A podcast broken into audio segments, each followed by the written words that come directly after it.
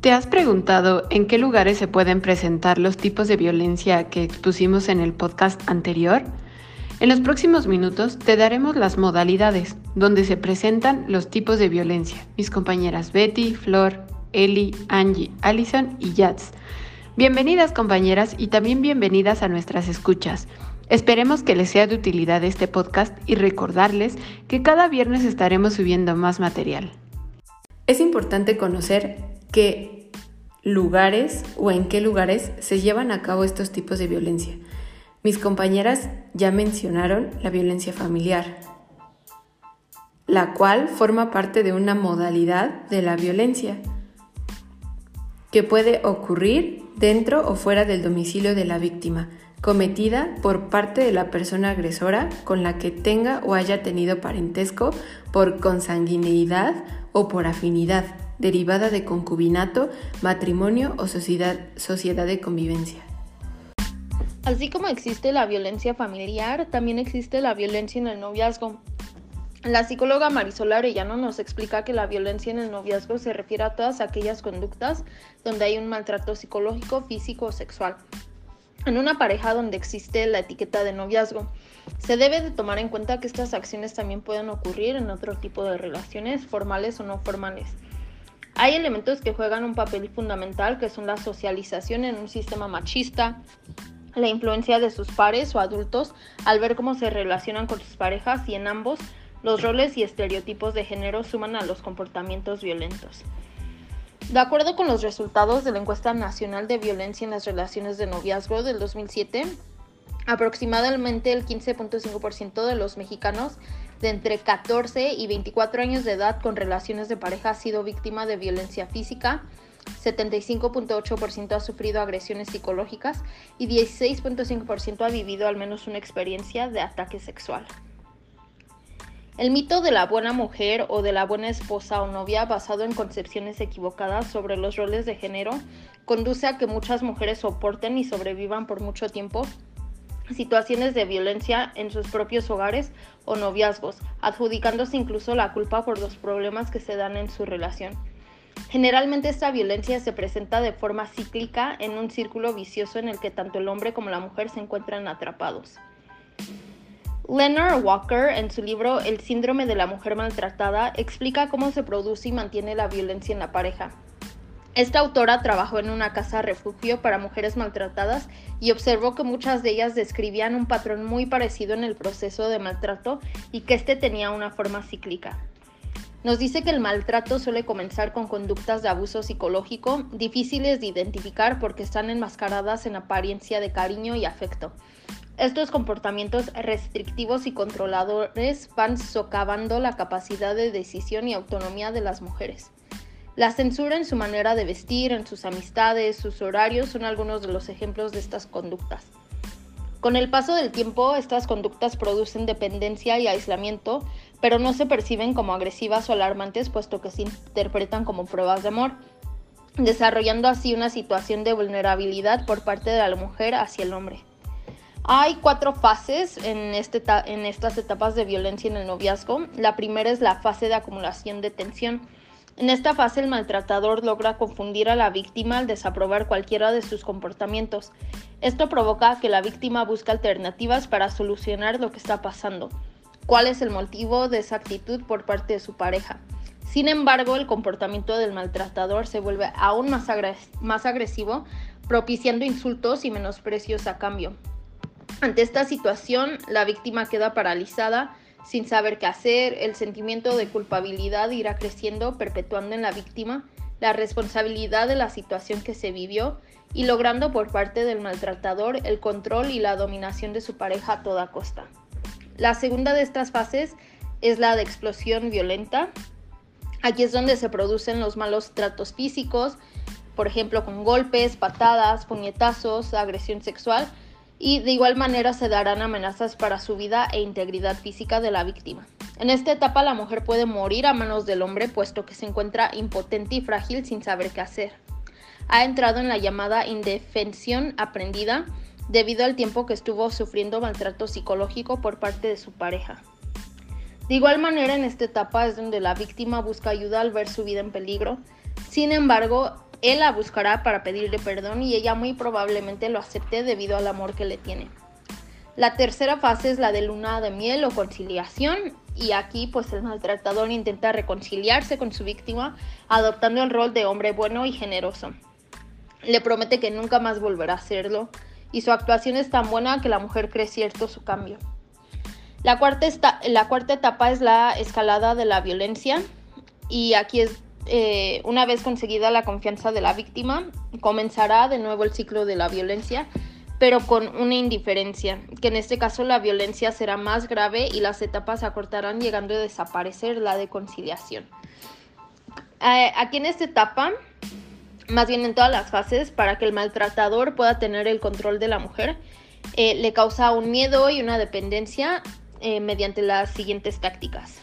Puede ser mediante aislamiento de toda relación familiar social, amistades, evitando que la mujer pueda tener otros criterios o pedir ayuda. Mediante la desvalorización personal, causando baja autoestima o inseguridad, ejerce actitudes micromachistas, impidiendo que la víctima pueda preocuparse por sus propios proyectos. Mediante violencia física, se intimida a la víctima, creando un estado de pánico y terror. Culpa a la mujer mientras que el agresor se hace la víctima. Esto lo hace mediante chantajes emocionales. También le da muestras de amor y afecto que crean una dependencia emocional. Controla todo lo que hace y pide explicaciones detalladas. Cela y también insinúa que anda con alguien más. Revisa pertenencias, por ejemplo el celular, el correo electrónico, los mensajes. Vigila y critica su manera de vestir. Y compara a sus exes. Desvaloriza, ofende o descalifica.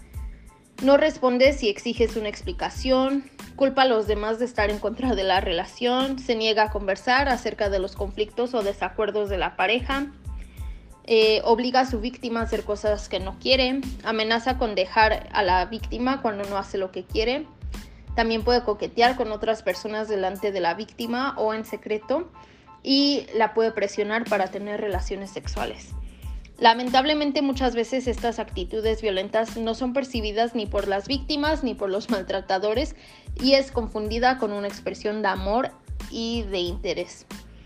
Aunado a esto, la violencia en el noviazgo pasa también desapercibida porque se piensa que son exageraciones de las y los adolescentes y jóvenes, dejando la violencia en el noviazgo como un simple mito puesto que todo se justifica en el nombre del amor. Por eso es de suma importancia tener claro que no hay provocación que justifique la violencia y que el amor en ningún caso y bajo ninguna circunstancia debe de doler. Gracias, Alison. Y otra modalidad de la violencia es la violencia laboral, que se define, según Doris Acevedo, como toda manifestación de agresión verbal, física, psicológica y sexual que afecte la dignidad e integridad de las personas, su salud y sus posibilidades de acceso o permanencia en el empleo y ascenso laboral. La, intensificación del trabajo y la precarización del empleo generan condiciones que elevan las tensiones en las relaciones de trabajo, produciendo mayor violencia laboral, según Vecina y Dussolt en 2005. La falta de respeto, el atropello, la descalificación y la humillación son frecuentes en las relaciones de trabajo, tendiendo a la normalización, tolerancia y banalización de tales manifestaciones. La violencia en el trabajo tiene diversas formas de expresarse. Agresión física, agresión verbal, agresión psicológica, hostigamiento laboral, acoso, mobbing, acoso sexual, discriminación en el acceso al empleo, permanencia en el trabajo, ascenso laboral y en, las remuneraciones.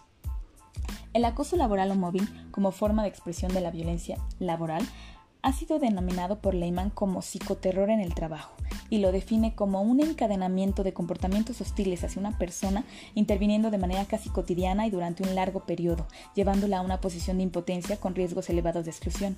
Por acoso en el trabajo podemos entender, según Hirigoyen, toda conducta abusiva que se manifiesta por comportamientos, palabras, actos, gestos, escritos, para atacar a la personalidad, la dignidad o la integridad física o psíquica de una persona poniendo en peligro su empleo o degradando el clima del trabajo. Las consecuencias en la salud de las trabajadoras van desde síntomas diversos como cefaleas, insomnio, gastritis, depresión, angustia hasta deterioro en las relaciones sociales y ausentismo laboral.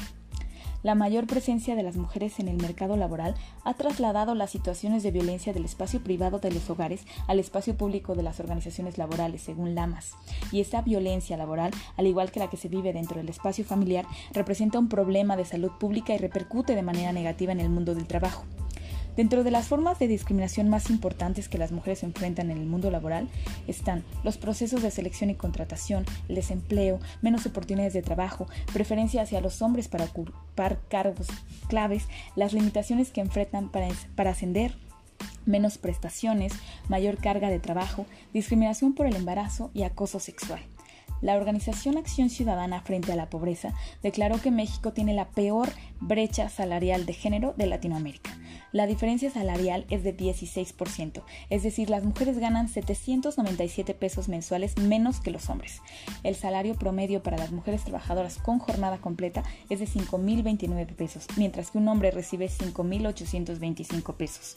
Además de percibir ingresos menores, las mujeres deben trabajar hasta 35 días más para igualar el salario de un hombre. En el medio rural, la brecha de género es aún más desventajosa para ellas, según el Instituto Nacional de las Mujeres. María Ayala advirtió que para las mujeres, sobre todo aquellas menores de 30, las condiciones laborales son adversas porque sufren de mayor desempleo, diferencia en salario y mayor carga en labores de cuidado y domésticas.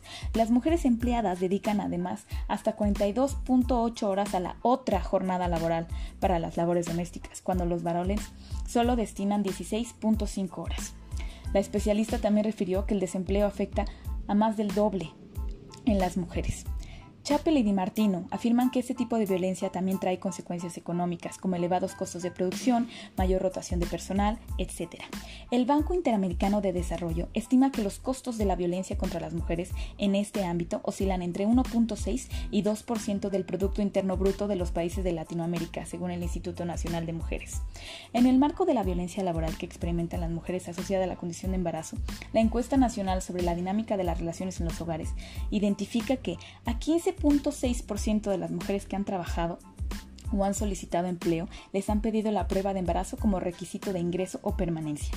A 3.4% ha sufrido repercusiones por haberse embarazado, como reducción de su salario, no renovación de su contrato o el despido, mientras que por embarazarse 277.792 mujeres fueron despedidas injustificadamente y a 246.618 no les han renovado el contrato. Sí, muchas gracias, Flor. Eh, bueno, el siguiente tipo de violencia es la escolar. Para este tipo de violencia y la siguiente debemos saber que ambas suceden principalmente en espacios escolares y académicos o surgen por medio de este espacio, aunque logren expandirse más allá del mismo. No solamente son acciones físicas, sino acciones de representación por medio de imágenes en libros sobre el papel de la mujer y el papel del hombre como el creador del universo y de las múltiples maravillas del mismo.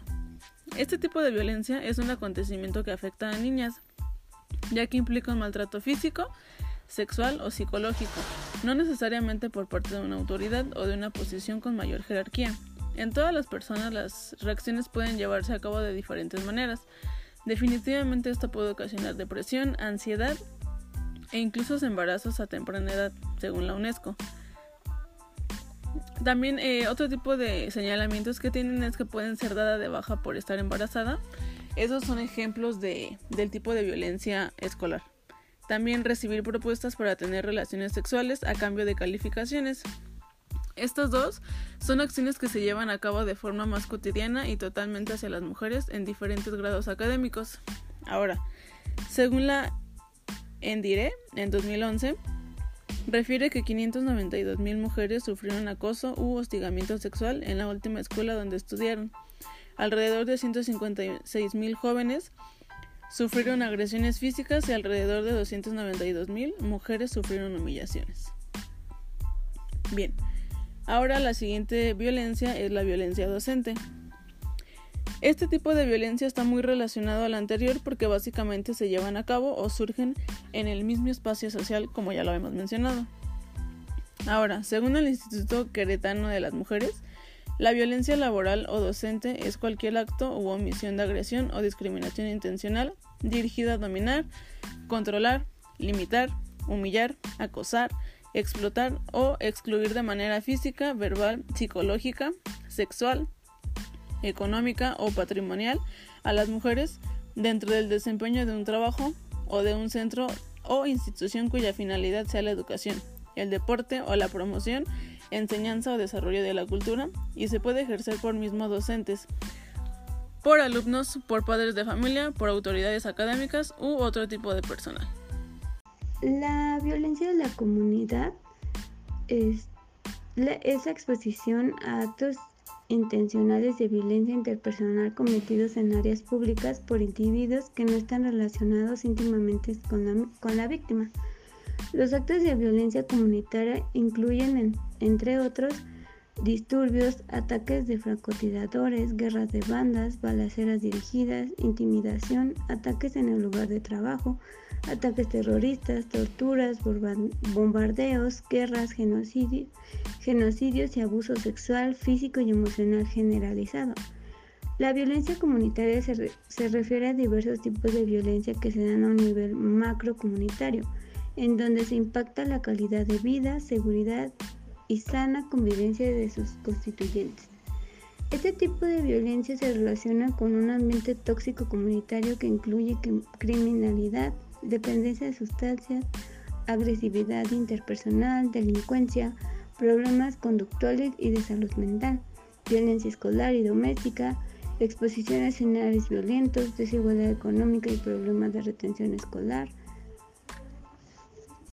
Claro, eh, creo que también es importante eh, mencionar que igual eh, este tipo de violencia es importante, la violencia institucional. Otra de las modalidades eh, que es definida por la Ley General de Acceso de las Mujeres a una Vida Libre de Violencia como los actos u omisiones de las y los servidores públicos de cualquier orden de gobierno que discrimine o tenga como fin dilatar, obstaculizar o impedir el gozo y ejercicio de los derechos humanos de las mujeres, así como su acceso al disfrute de políticas públicas destinadas a prevenir, atender, investigar, sancionar y erradicar los diferentes tipos de violencia. Sabemos que la violencia institucional hacia las mujeres ha provocado que muchas denuncias de acoso, de abuso sexual, de violencia familiar queden inconclusas, ya que las revictimizan al obligarlas a ser revisadas por personas del sexo opuesto. Y más aún cuando se revela su identidad, cuando ponen en peligro su integridad, cuando no se toman en cuenta o cuando ponen en duda su testimonio, cuando te piden pruebas o son discriminadas. Pero también es importante que este tipo de violencia no las detenga a denunciar, como menciona la CNDH, las mujeres como víctimas tienen derechos que obligan a las autoridades a respetar y brindar ayuda cuando lo requieran. Claro, Betty, es muy importante lo que mencionas y bueno, también es importante hacer mención de la violencia mediática. Esta violencia es aquella o son aquellas publicaciones, difusión de mensajes e imágenes estereotipadas a través de cualquier medio de comunicación local que da de manera directa o indirecta y promueve la explotación de las mujeres o sus imágenes, que a su vez éstas difamen, discriminen, deshonren o humillen contra la dignidad de las mujeres. Así, también la utilización de mujeres adolescentes y niñas en mensajes e imágenes pornográficos, legitimando la desigualdad de trato o construya patrones socioculturales reproductores de la desigualdad o generadores de más violencia contra las mujeres. Gracias, Jats. Y continuando con las modalidades de violencia, ahora hablaremos de la violencia política en razón de género. Hoy en día, la violencia continúa siendo uno de los principales obstáculos para el ejercicio de los derechos políticos de las mujeres. El aumento de su participación y representación política ha estado acompañado por un incremento de la violencia en su contra, afirma el Instituto Nacional Electoral. Según la Comisión Nacional de Derechos Humanos, la violencia política contra las mujeres comprende todas aquellas acciones u omisiones de personas, servidoras o servidores públicos que se dirigen a una mujer por ser mujer en razón de género, tienen un impacto diferenciado en ellas o les afectan desproporcionadamente con el objeto o resultado de menoscabar o anular sus derechos político-electorales, el ejercicio de cargo. La violencia política contra las mujeres puede incluir, entre otras, violencia física, psicológica, simbólica, sexual, patrimonial, económica o feminicida. Los ataques hacia las mujeres por ser mujeres tienen como trasfondo la descalificación y una desconfianza sistemática e indiferenciada hacia sus capacidades y posibilidades de hacer un buen trabajo o ganar una elección. Para estar en condiciones de detectar la violencia política contra las mujeres en razón de género, es indispensable tomar en cuenta que ésta se encuentra normalizada y por tanto invisibilizada y puede constituir prácticas tan comunes que no se cuestionan. Si una mujer es víctima de violencia política, puede iniciar una acción penal denunciando los delitos que se hayan configurado en su contra. Además, independientemente de que sea un delito local, federal, una violación a derechos humanos o ambas, la víctima de violencia política tiene derecho a que se le dé atención inmediata en la Comisión Ejecutiva de Atención a Víctimas, sus delegaciones o en las comisiones de víctimas de las entidades federativas. Las instituciones encargadas de atender los casos de violencia política de género son el Tribunal Electoral del Poder Judicial de la Federación, el Instituto Nacional Electoral y la Fiscalía Especializada para la Atención de Delitos Electorales. Algunos de los hallazgos para luchar y contrarrestar los delitos de violencia política en razón de género son los siguientes. El protocolo para atender la violencia política contra la mujer en 2016, firmado por el Tribunal Electoral del Poder Judicial y el Instituto Nacional Electoral. También, el 13 de abril del 2020, se publicó en el Diario Oficial de la Federación el decreto por el cual se reforman y adicionan diversas disposiciones en materia de violencia política de género que comprende a diversas leyes en México dirigida a cambiar de forma significativa la vida político-electoral del país, particularmente en los procesos electorales por venir. La reforma impacta en cinco leyes generales y tres orgánicas, y fundamentalmente se ocupa de definir legalmente qué es la violencia política contra las mujeres por razón de género, qué conductas deben considerarse como tal, las autoridades competentes para conocer de estos casos, así como las consecuencias legales de esas conductas. Eh, otro tipo de violencia es la violencia digital. Se entiende como violencia que se comete y expande a través de medios digitales como redes sociales, correo electrónico o aplicaciones de mensajería móvil y que causa daños a la dignidad y la integridad e impide el empoderamiento, desarrollo y el pleno disfrute de derechos humanos como la dignidad, la libertad de expresión y a la información, la protección de datos personales y el acceso a la justicia. Este tipo de violencia bien puede englobar a cada una de las antes mencionadas, ya que dadas las condiciones en las que nos encontramos actualmente, llevamos más actividades por medios digitales con Internet. Ahora, voy a citar, las medidas de cuarentena y las políticas de aislamiento han aumentado el uso de Internet entre un 50% y un 70%, ya que las mujeres y los hombres recurren a este medio para actividades laborales, escolares y sociales. 24 en donde el uso de las plataformas de streaming de audio, video y videojuegos han cobrado mayor relevancia. Aunque ya se diera con anterioridad, el uso de las plataformas digitales aumentó con la pandemia y con ello también aumentaron los casos de violencia hacia mujeres por estos medios en diferentes formas de llevarlo a cabo. Algunas de ellas son monitoreo y acecho, acoso, extorsión, desprestigio, amenazas, suplantación y robo de identidad, así como abuso sexual relacionado con la tecnología, entre otros. Debemos saber identificarlas cuando sucedan, pues cuando alguien roba tu celular, que es un acceso no autorizado, encuentra fotos íntimas entre tus archivos, que es control de la información, te escribe un mensaje para pedirte dinero a cambio de no publicarlas, eso es extorsión, no cedes, decide ponerlas en línea y te etiqueta, eso es difusión de información íntima sin consentimiento. La gente empieza a insultarte y a decir que tú te lo buscaste. Esas son expresiones discriminatorias. Denuncias y no recibes una buena respuesta de parte de las plataformas ni de parte de las autoridades. Eso es omisión por parte de actores con poder regulatorio. Para terminar, es importante que reconozcan que las mujeres podemos sufrir violencia en cualquiera de las modalidades que se mencionaron. De nuevo, las invitamos a que reflexionen acerca del tema de violencia. Esperamos que este podcast les sea útil. Gracias a nuestras escuchas y recuerden, esto es Feminismos para no feministas. Nos vemos el próximo viernes.